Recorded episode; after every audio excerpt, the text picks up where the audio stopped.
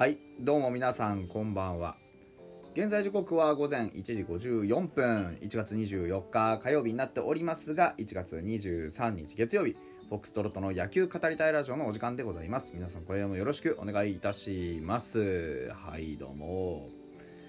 えー、今日も京都でファイターズ関連のちょっとニュースをですね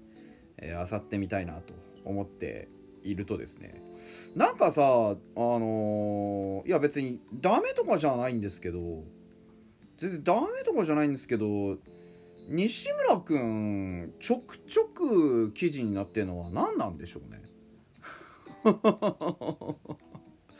いや他にもいっぱいいるじゃないですか。でも西村くんなんかわかんないけどちょろちょろっといろんなところで記事になってるんですよね。え今回中日スポーツです。日本ハム中継ぎ右腕西村が帝京大同期の阪神青柳から脱三振狙いの勧めという、えー、まあそういう記事が出ておりましてね。で、まあ、中身はそんなに濃くないんですよ。日本ハムの中継ぎ右腕西村が千葉鎌ヶ谷で自主トレを行ったと、えー、22日まで約2週間静岡県内で行った自主トレ中に、えー、帝京大で同級生だった阪神青柳から脱三振狙い脱三振狙いかなを勧められたと明かし八木からはいつもかっこよく終わろうとしているように見えると言われたと。確かに三振を狙いに行って崩れる時があると。泥臭くてもアウトはアウト気持ち的に楽になったと、えー、かつての戦友青柳の教えを脳裏に刻み目標の50試合登板に挑むと。いう記事なんです。中日スポーツ1月23日月曜日19時21分配信の記事でしたあの西村君といえば本当にね、あのいい時はすごくいい、ね、パンパンパーンといいテンポで終わって帰ってくるんだけどダメな時はそれこそフォアボールだとか、ね、あのぐだりにぐだってそれでもなんかこうちょくちょく抑えて帰ってくるみたいなそういうこう、まあ、いわゆる悪い意味で安定感があまりないピッチャーではあるんですよね。でうまくこう抑えきれないというかね、うん、でもなんかあの青柳さんの言ってる意味はすごくよく分かっていつもなんか終わり閉じ方をすごく綺麗に気にしてるというかその三振で終わりたいとかあのそういう気持ちはすごく見えるなっていう。だからこういう風に打ち取りたいっていう姿思いっていうのは確かに投球にめちゃくちゃ反映されてるよなっていうのは僕はすごくよく分かったんですよ。まあ確かにそうだなっていう。でそのこと自体悪いことでは実はそんななくて俺はここ三振取りたいんだっていうビシッと終わりたいっていう気持ちそのものは僕ものすごくいいことだと思うんですよ。ただあのー、この記事の中で言うとあの残念ながら本人にその自覚がないっていう。ああの今までそういう風にあのきっちり締めよう。ここは俺は三振取ってかっこよく帰んだよみたいな、まあ、いわゆる格好つけというかそういうあの感覚がなかったんだなっていうのが分かって今個人的にはズコーって気分。うん、あのやっぱりがむしゃらにアウトを取りに行くその中でここは三振を取りたいっていうそういう思いがあってやってるのかと思ったんですけどあのなんかこの記事のこの話を見るとなんかこうなんでしょうこうがむしゃらにやっていくというよりかはなんかなんて言うんでしょうその無意識化でアウトを取るなら三振っていう潜在意識みたいなものが働いてるのかなってちょっと思いました、うん、やっぱりあのー、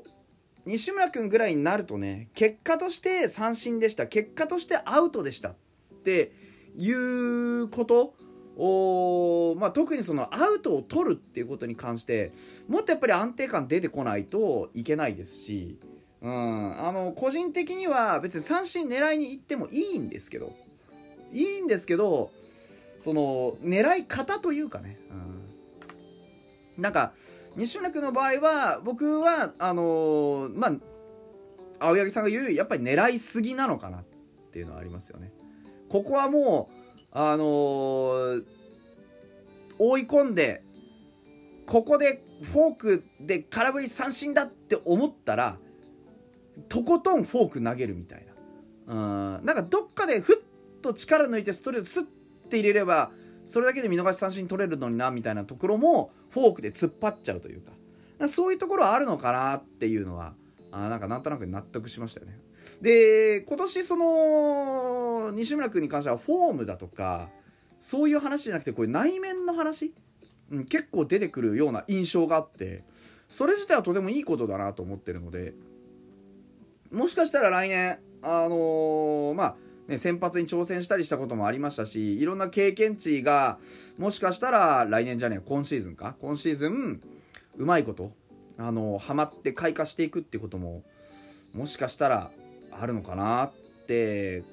ちょっと期待していますね。うんまあ、とりあえずあのストライクが取れないし空振りも取れないあの縦すらあ投げるのはやめよう。うん、ずっと言ってるんです僕は。西幕はあの縦すらを諦めればもう全然もっとアウトを取りやすくなるというふうに思ってるんですけどね。なかなか難しいですね。縦スラじゃなくて横に滑るスライダーだったら全然いいんですけどね。うん。あの西村君の本当にあのストレートって結構威力あるまあ変な話あのパワーピッチャー100%パワーでいけるパワーピッチャーとは思いません？もちろん。うん、ただマックス150ぐらいまでなら投げれるっていう意味では準パワーピッチャーぐらいの扱いはしていいと思うんですよ。去年のあの古川君みたいにね。そう考えたらうーんやっぱりあのー、ちょっと軌道がまあ独特すぎる見切られやすい変化の速いあの縦スラは僕はやっぱり封印した方がいいと思うんだよな。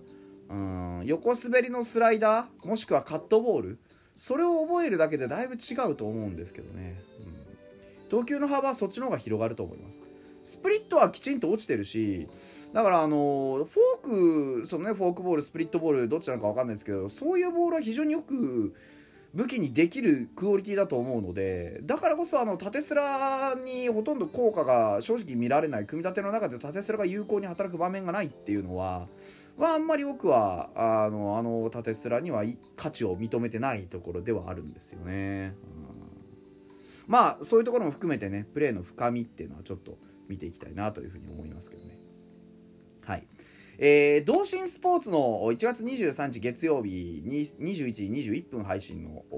記事これまたあのすいませんね僕本当に大好きなんですよ彼、えー、日本ハムの筋肉当たる山口えー、自慢のパワーで支配下ゲットだ。というところで本当に僕山口あたり君マジ好きなんだよな。気が付いたら心を奪われている。